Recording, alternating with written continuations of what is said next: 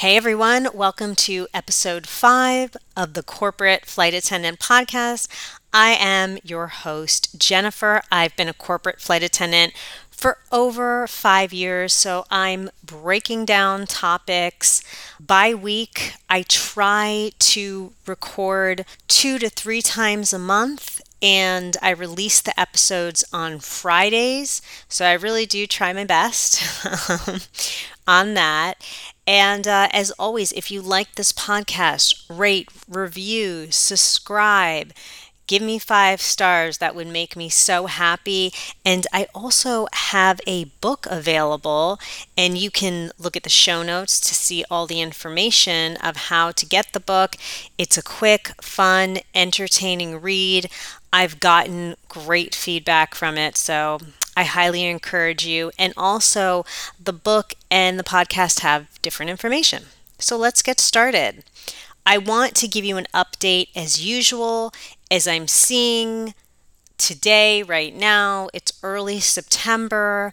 We're still in COVID. However, there is more flying going on. I am starting to see contract corporate flight attendants who haven't worked since March. They are starting to get called again.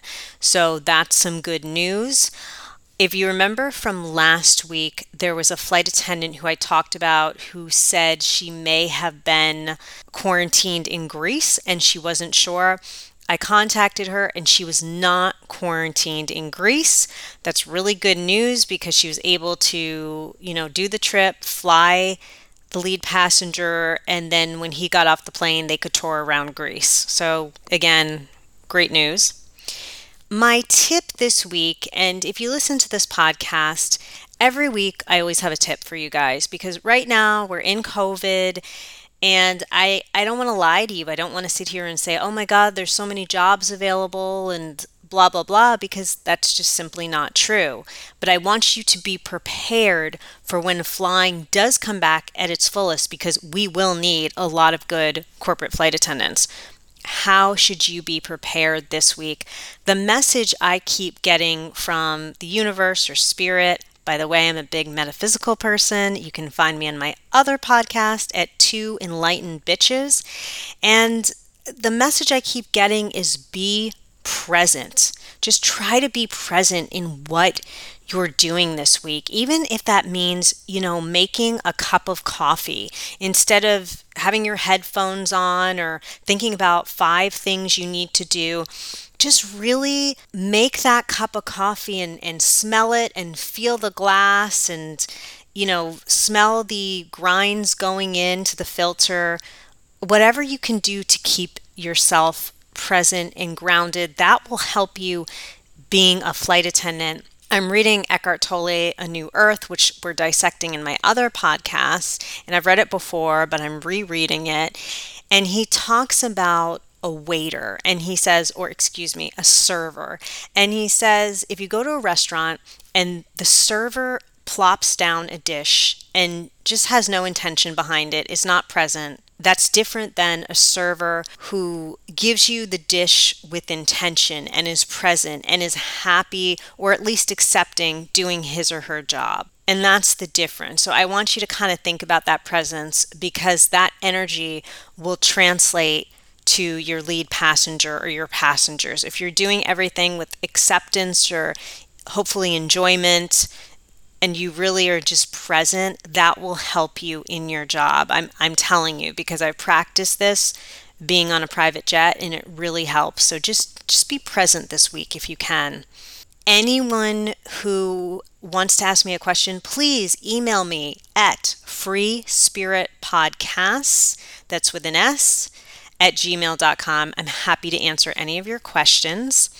Today, we are going to talk about the caste system in flying. I know it's kind of a funny thing to think about a caste system, you know, meaning kind of the levels. When we think of a caste system, we say we don't have it here in the US. I think that's complete bullshit. I think we do you know, on an ego level, there's a difference between, right, a billionaire and someone who works at a gas station.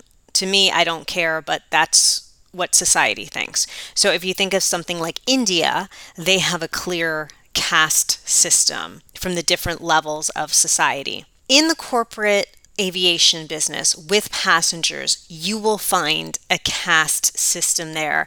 And what I'm about to do is give you some generalizations. And I want everyone to understand obviously, this is not everyone.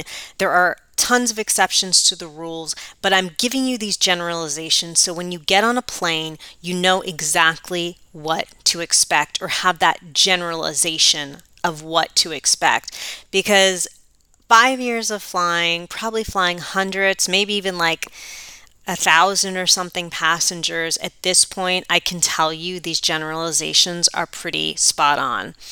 So, the first level in the caste system is when you're flying the help of the rich, meaning you're flying their personal assistants, you're flying their nannies, those type of people, makeup artists when you're flying celebrities. I hate to tell you this, guys. I find them to be the biggest pains in the asses. And why are they pains in the ass? Because think about it, they're being bossed around almost all the time. So now they can boss you around. And I would say 80% of the time they do it. Now, I've met some incredible personal assistants who are the nicest people you'll ever meet. I've met a few nice nannies, but as a whole, just be ready, you know, be mentally ready to be bossed around by these people. And they kind of don't know how to deal with the help because they don't have help. You know, they are the help. So they kind of don't know how to deal with it. I've seen some really crazy shit with with especially the nannies. They get really bossy. They're not the nicest people. I've had um, a nanny snap her fingers at me every time she wanted something. She corrected me on almost everything. I've had that a lot where the nannies will correct how you make a bed or serve a drink or something like that. I think sometimes they're trying to help you, but they're not helping you. With the makeup artists, I've seen them be very dramatic. One tip I will give you if you have someone, a celebrity coming on and is going to get makeup done on the plane, you absolutely have to cover all the seats with some type of sheets because they will get makeup everywhere. And if you have those beautiful leather, like butter, ivory looking seats, you're screwed. And they don't care. I'll be honest with you. They they will plug in the blow dryers and do whatever and blow out sockets. So, you know, you have to be mentally prepared for that too. The next caste I would say is flying celebrities. I actually prefer flying businessmen because I think I do the best with them. Celebrities, mm, some of them are nice, but some of them are real. Again, they're pains in the ass and they're flying with their huge entourage. They want what they want, and it's a lot. So, for example, if you fly out in LA, I know there's a charter company out there that focuses on flying with celebrities. And when you serve them, you have to have, and I'm not exaggerating here, something like 10 different types of condiments and sauces and all sorts of things. And it's so over the top. If you like that, and if you just really are interested in celebrities, I'd say go for it. But a lot of them are very demanding, very challenging to work with. I cannot mention who they are, but there are some huge celebrities that people just absolutely worship, and they are not the nicest people.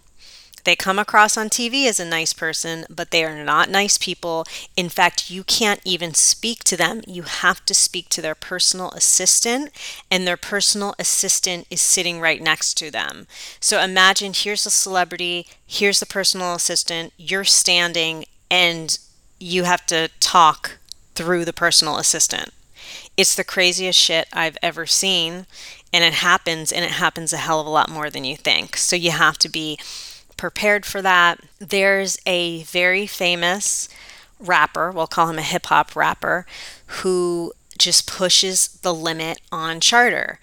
And for example, when you do charter, you're renting the plane.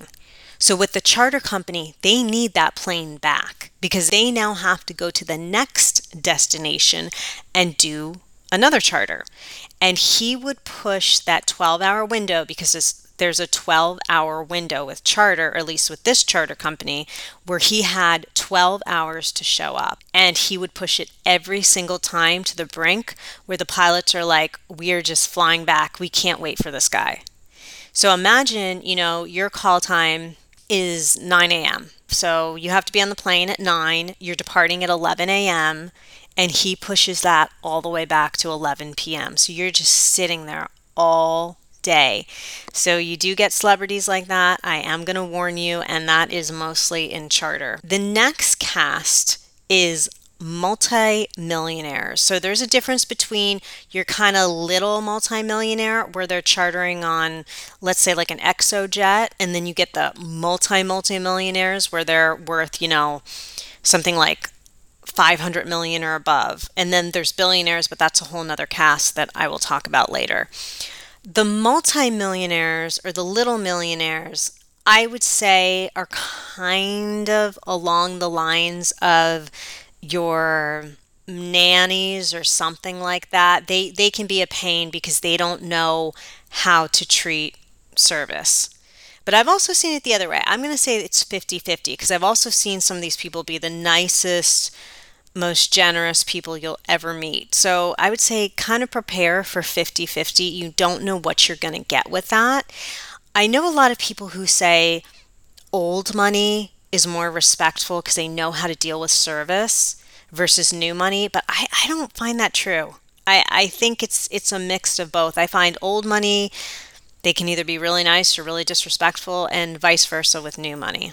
So I really think that old money, new money is a myth. Then you have your billionaires. Now, here's the deal it's kind of unusual to fly with billionaires, like a straight up billionaire. I've flown with several of them, which is unusual.